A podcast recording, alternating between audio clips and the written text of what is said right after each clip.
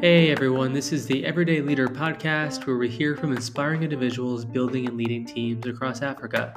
Today, I speak with Ann Kitare from Kenya. Ann is an experienced head of customer success, having served both B2C and B2B clients across Africa and globally, with a particular passion for the internet industry. In her eight years at Fuzu, a talent development and placement platform, she has honed her skills in user research, customer relationship management, and leadership. Ann and I spoke about her experience as the first Fuzu employee in Kenya, her strategies to maintain continuity in the face of staff turnover, and how she has developed a superpower in keeping her team members motivated. I hope you enjoy our conversation. Hi, Ann. Welcome to the Everyday Leader podcast. Uh, glad to have you with us today. Thanks, Chris. Thank you. Really excited to be here. So you serve as the head of customer success for the B2C side of uh, Fuzu. Uh, mm-hmm. you've been with Fuzu for now over eight years. You you must have a long leadership journey within the company that I would love to, uh, in some small way, unpack today for our community that's listening, that's you know interested in uh, the types of managerial growth and learnings that come with careers at interesting and high growth companies. I'd love to start maybe with uh, your, your origin with Fuzu and, and how you first started stepping up into leadership roles there. I'd say my leadership um, journey started five or six years ago. So, in my first years of Fuzu, of course, I was not really a leader. It was more of setting everything in place, setting the team up from scratch. Um, really had support from, of course, the Fuzu co-founders, um, and then started my journey on, in leadership in 2017. So it was it was a very different. Um, I would say it was a very interesting shift for me, very different from what I was used to. Um, so it's been a great learning curve. I would say still is. Yeah, but a lot of adjusting, getting to think different from shifting my mindset from a me to kind of a we kind of angle. So it's been quite interesting. And I would say leadership in a startup is likely very different from I'd say quote unquote the corporate setup because in a startup, I had to be really hands on. You're working alongside um, your team, so you still have to, I'd say, be in the mud. Um, initially, I also I did have my own accounts, the customers that you're managing, but it really did help get to understand even the challenges of a team, um, and we work together to channel a path um, forward.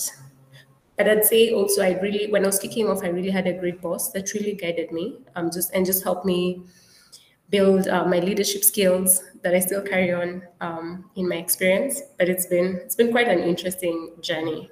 You mentioned the the term from scratch, building something mm-hmm. from scratch, and you did mm-hmm. join Fuzu, I believe, when it was a much smaller uh, startup mm-hmm. back in 2014, and you served in a project and research assistant role at first, and then a customer success specialist yeah. throughout your first two years. And you talked about like building processes from scratch. I know in one of my own LinkedIn descriptions from a previous role, I talked about building something from scratch, and I think mm-hmm. it's there's a lot in there uh, because you're at least uh, from uh, your own personal view, it's like you're not able to necessarily work from established standards and, and, there's a lot of pressure to build something from the bottom up and, and make it uh, scalable so i'd love yeah. to hear a bit more about some of the experiences you had in those first two years uh, mm-hmm.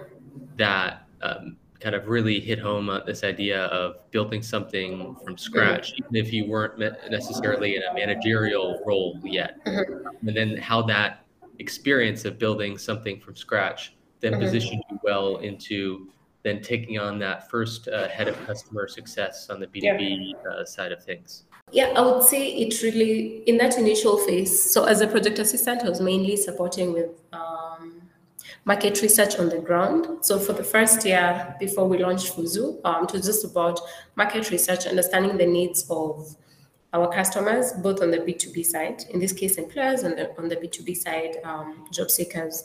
So it was mainly just supporting with on-ground research. And then when we launched in 2015, um, now the work started. Started building the team from scratch um, and getting to understand how is the market, um, how can you set ourselves up for success and just gain that competitive edge in a very super competitive um, market because we had key players that had been in the market for close to you know 10 years and here we were getting into a very competitive market. So i'd say on my end it really it was a very interesting experience. I think it's just the highlight of my career actually because um, it was very early in my career.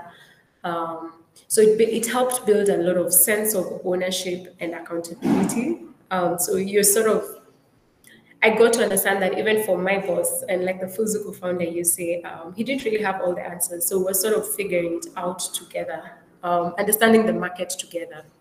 So it really helps shape how I think as a leader, as opposed to just leading, I'm actually working alongside my team to get the results. So I think that on my end, that initial experience of um, working together as a team, trying to figure things out together, really helped drive that sense of ownership, but mostly just with that understanding that my boss doesn't have all the answers. So it sort of pushed me to go the extra mile to do a lot of my own research, uh, getting to understand what do our customers want, um, what has worked for competition, what hasn't, and how can Fuzu plug in to actually meet um, those needs. But I would say that that initial foundation for the first two years of working at Fuzu really helped shape how I think as a leader especially now in regards to my team, working with my team to achieve those results. Yeah.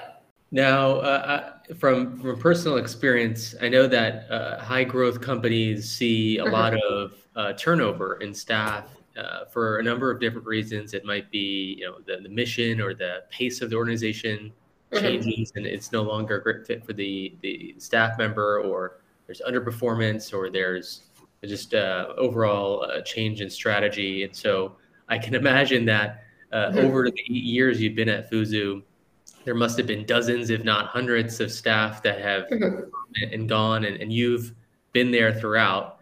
So yeah. I'd love to hear maybe an example of, of how you have dealt with that type of um, almost rotational uh, mm-hmm.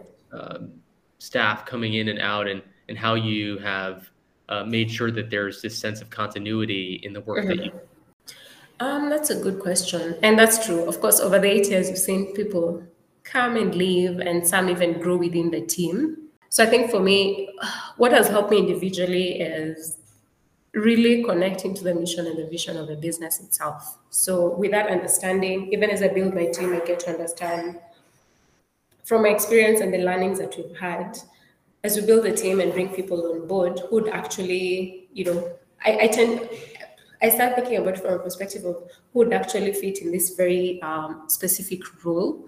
And then even now, as the roles evolve, how do you create continuity within the role? So really setting up structures um, that make it easy for that transition to happen. Um, so the interesting thing about Fuzu is we we nurture a lot of growth internally. So people really switch between different roles.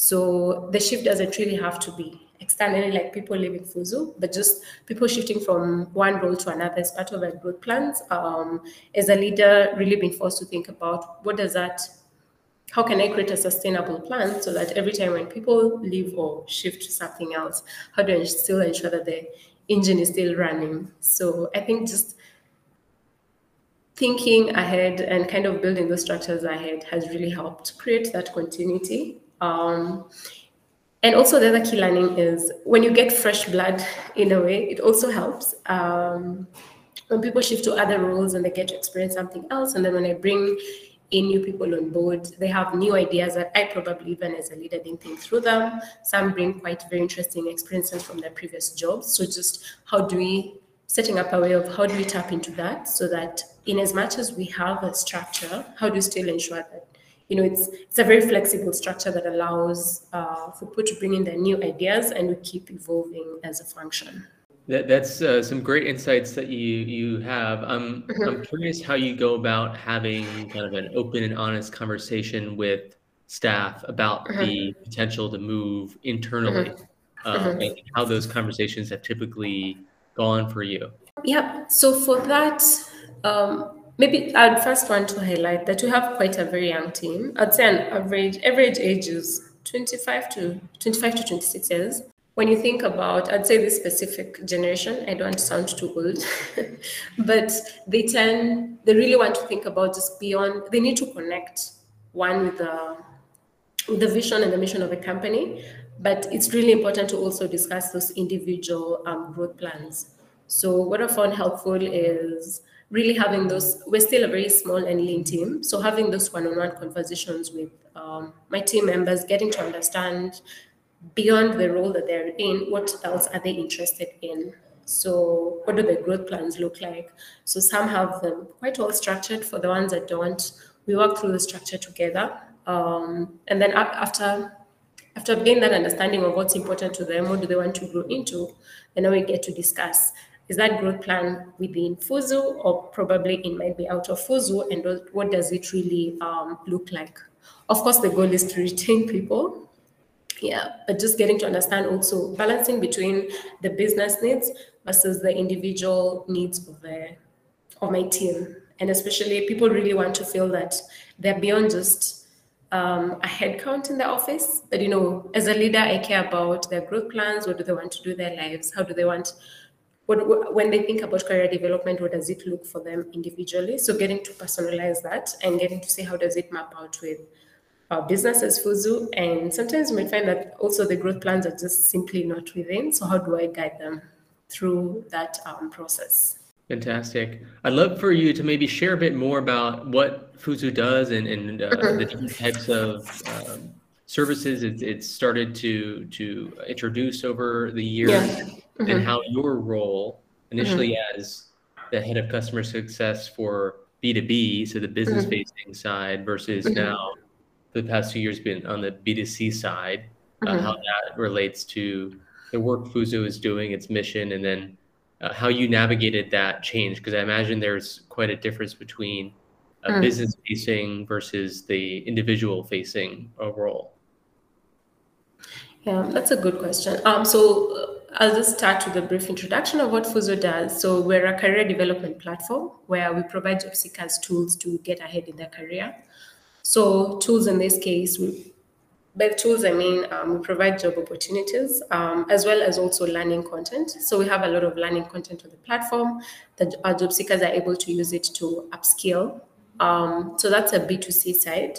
Then on the sorry on the B2C side still, um, when it comes to tools to help them, we also have career coaching on the platform. So our B2C users are able to get um, access to career coaching. We also have courses on the platform. So it's not just about it being a job platform, but an all round career development platform that can support them throughout the different um, stages of their career journey. And then on the flip side, we also support employers um, get access to, to talent. So that's the B2B side. Um, and how my role plays in into the into the overall mission of Fuzu. Um, so initially, I was the head of customer success B2B. Um, so in this case, we're really supporting employers um, use our platform, um, get access to talent, and just guiding them through um, the whole end-to-end process. So I was running that function for a period of four years, um, and then two years ago, I moved to the still the same role, customer success, but now on the B2C side. So it was a very different shift. Um, so in as much as it was still within the customer success field, it was a different shift in the sense that B2B was very customer facing, engaging with employers, understanding the different um, the different business processes and seeing how Fuzu can plug into that to support them um, in their recruitment and talent management um, space. So for B2C, um, it's a very interesting role because B2B was serving you know, 2,000 employers plus. Um, and then on the B2C side, we're dealing now millions of customers. So we really have to, it's a very product driven function where on in my team, in my team, we're mainly the voice of a customer. So we're the ones who engage a lot with our B2C customers, understanding um, their journey of their career and supporting them to use the platform, but most importantly, in the process, closing the feedback loop. So, how do we collect this feedback from our B2C customers, feed it back into the product to ensure that even as we roll out um, different products, it's ma- it's mainly based on what our customers um, actually need. So, it's a very hands-on hands-on role. It may not be customer facing, but very we need to they're, I would say, directly customer facing, but then we still engage a lot with job seekers, just understanding their journeys, um, how do they differ. So in this case, now we use this information to help us build our customer journeys um, and also work closely with our internal teams to ensure that actually we're meeting the needs of our B2C customers. You, you touched on this idea of kind of being the voice of, of the customer and, and mm-hmm. understanding you know, and gathering insights from um, their experience working with your platform and your services. Yeah. Um, do you have an example of kind of an insight that you mm-hmm. and your team noticed or gathered, and, and how that translated to some kind of key change, or you mm-hmm. advocated internally for uh, a an improvement in the platform, or some kind of uh, big bet that you could uh, transform, you know, either growth wise or product wise to, mm-hmm. to try try forward? Because I know within companies it takes people like you to notice something and really speak up and and propose an innovation.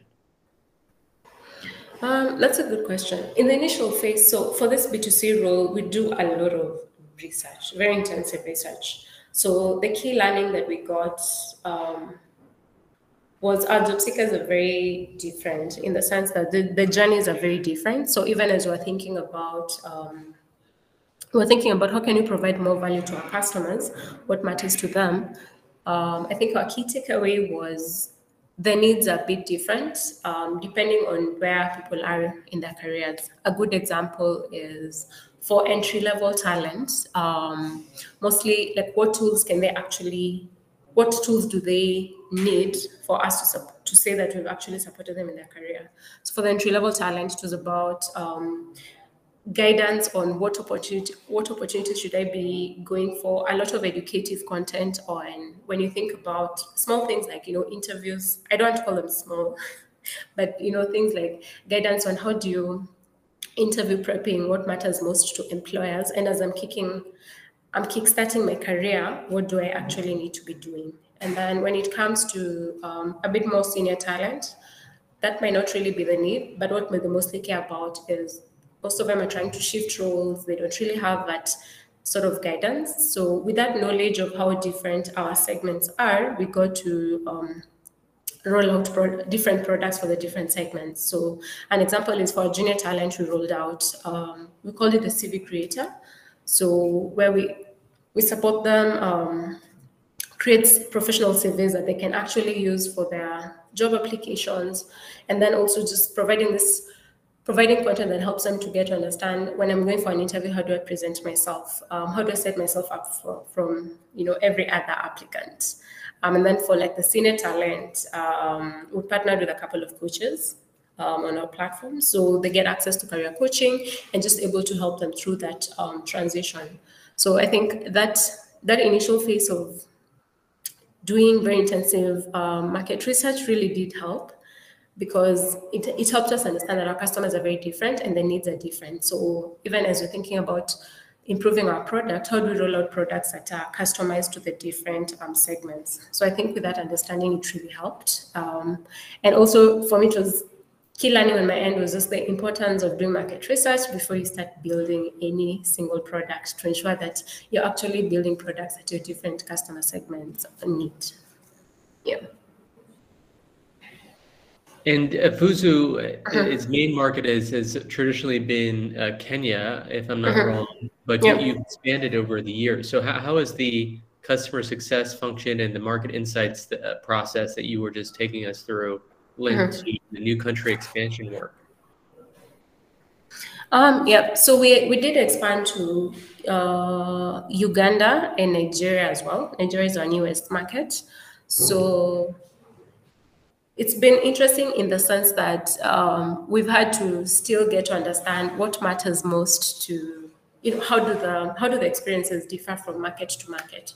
So the markets are quite different especially nigeria. Kenya might be a bit similar to uganda but um, so we have a team also in the different markets. So we customize i would say we customize the research process to that specific market.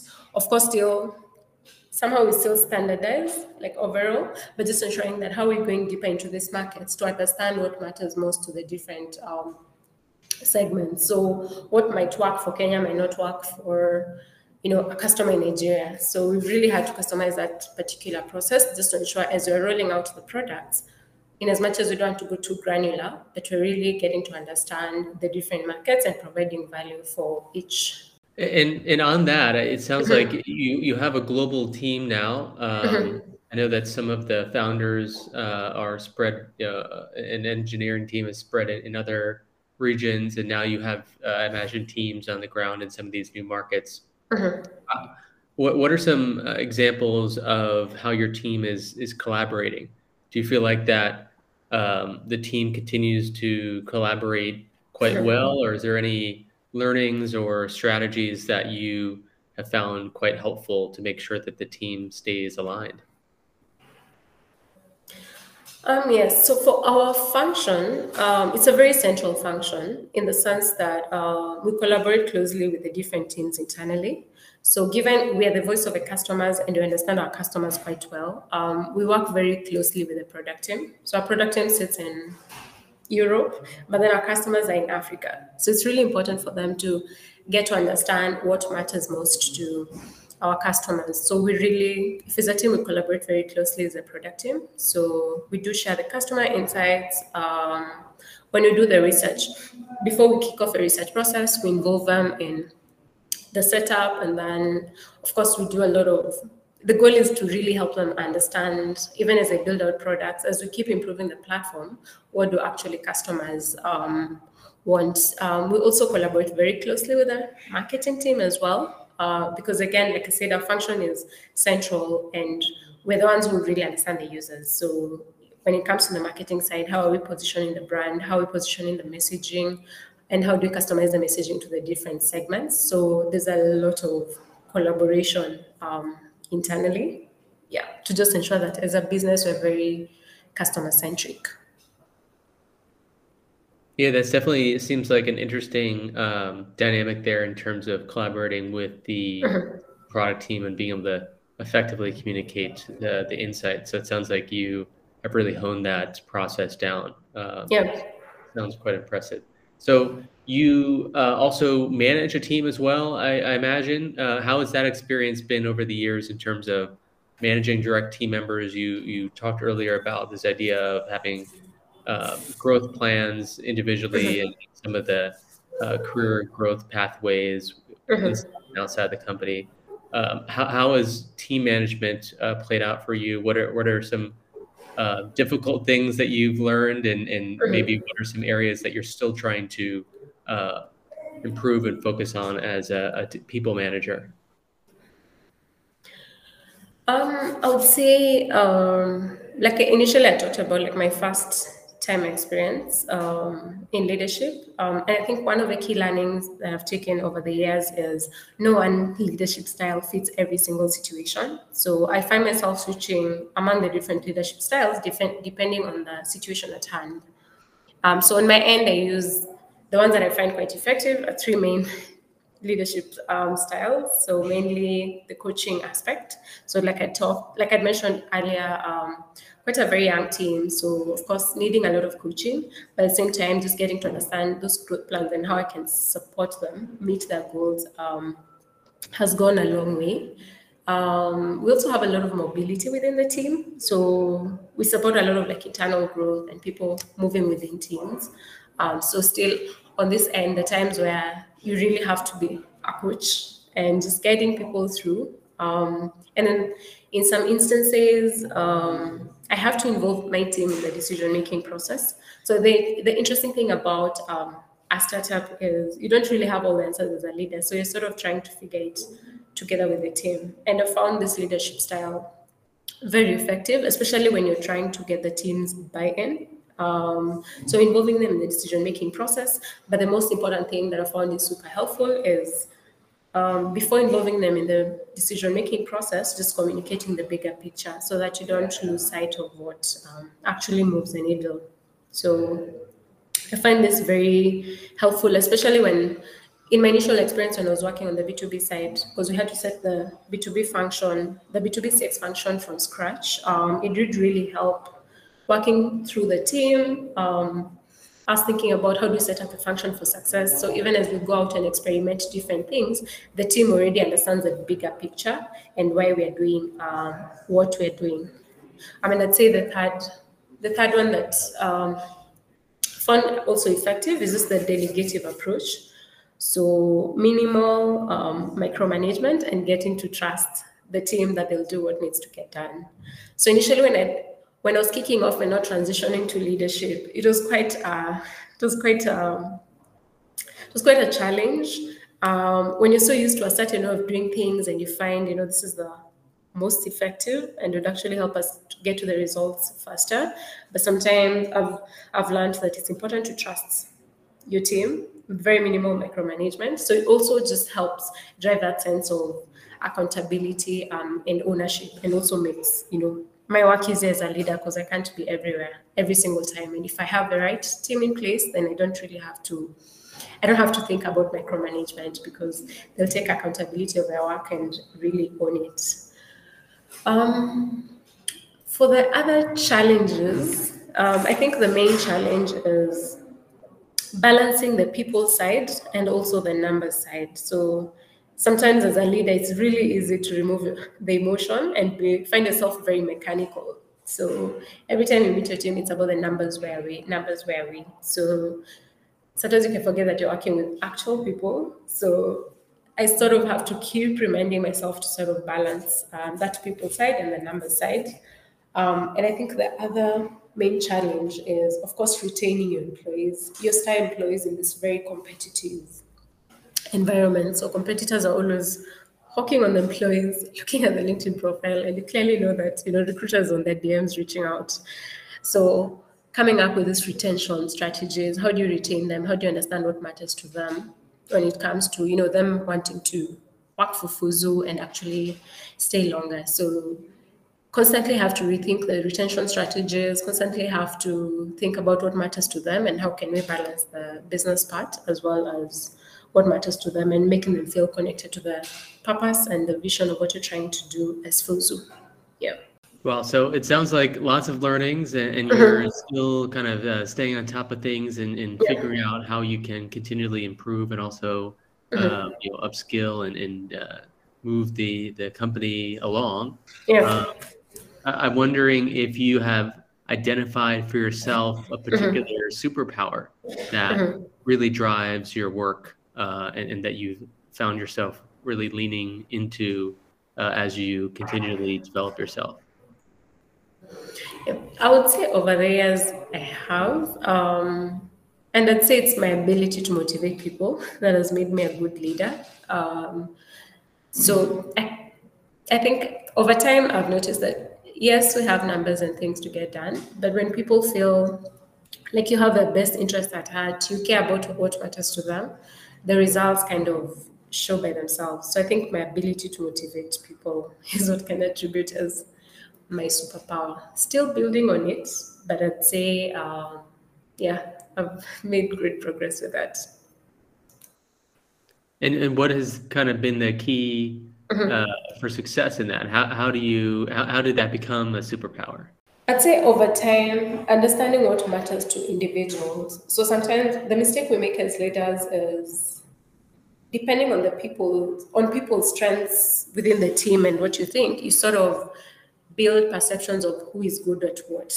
Um, but I think during the one-on-ones, I, spend time, actually invest time to dig deeper into what do you actually want. So in some cases, what they're talking about might not even be related to Fuzu, but just getting to understand that. So someone might want to develop a skill that's completely different off their scope. So you know, after the meeting, I'd find resources, share with them, um, know about different networks, and connect it to them, connect them to those networks. So when they start feeling like I have a best interest at heart, it also help, helps them open up um, and also getting to understand how do we still how do we how do I still balance them as an individual and them as a Fuzu um, employee. So once I know what matters to them, then I'm able to provide the resources if I have, but also just motivate them and challenge them to see things different. You know, have you thought about this? Have you thought about that? So when people really when you tap into what matters to them, it's I find it very effective and, and it just changes everything um, for them.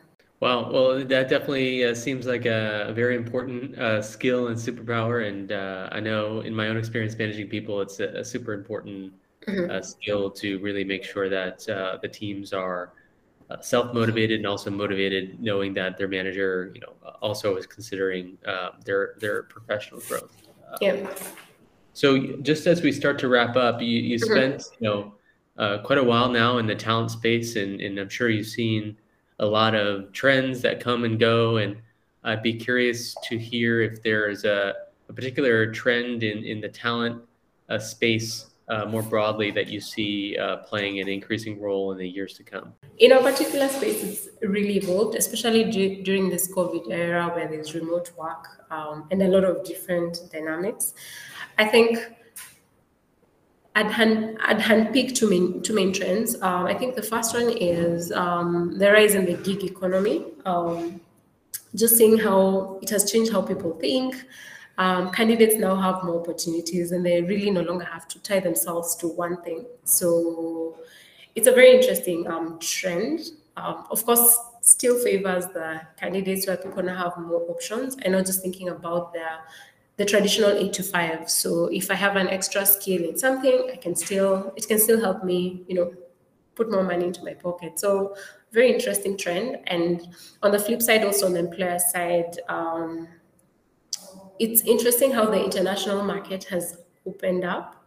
So even for local employers, you're not only competing with the local players and local salaries, you're also competing with other international companies as well. So it just goes a long way um, to ensure that even as a company, for you to stay relevant and ensure that you're attracting the right talent, even the retention strategies have to be slightly different because now you're competing for the same talent with other key players who probably even have you know, bigger pockets than you do. So thinking how do you retain your current employees, but even when you come when you're thinking about talent, what's the approach given now the dynamics have changed? You're not only competing with specific companies, but also the international um, market.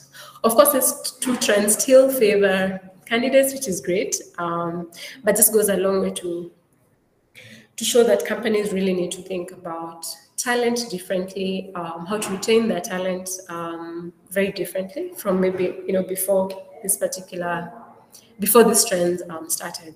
So I'd say those are the key learnings. Um, and we also we educate a lot. We, we educate our customers a lot about this. Um, yeah, we educate our. I would say we educate our customers a lot about this, just for them to understand what's changing, how is the market changing, and what does that mean for them in terms of how they used to do things. Amazing. Uh, completely agreed. Uh, you know, any any employer is no longer kind of uh, captive by mm-hmm. Uh, the the local uh, market and, and also vice versa. So I think it's probably a, a, win-win in a lot of ways, and yep. it sounds like Fuzu is really embracing that. And mm-hmm. Uh, and thank you so much for your time today and reflecting on your leadership journey as you've grown within Fuzu, as this Fuzu has also grown. So. Um, I'm sure the the audience and community will appreciate the the tips and insights uh, and anecdotes that you've shared today. So thank you mm-hmm. so much. And I look forward to continuing to follow you on your journey. Thank you so much, Chris. Thank you so much.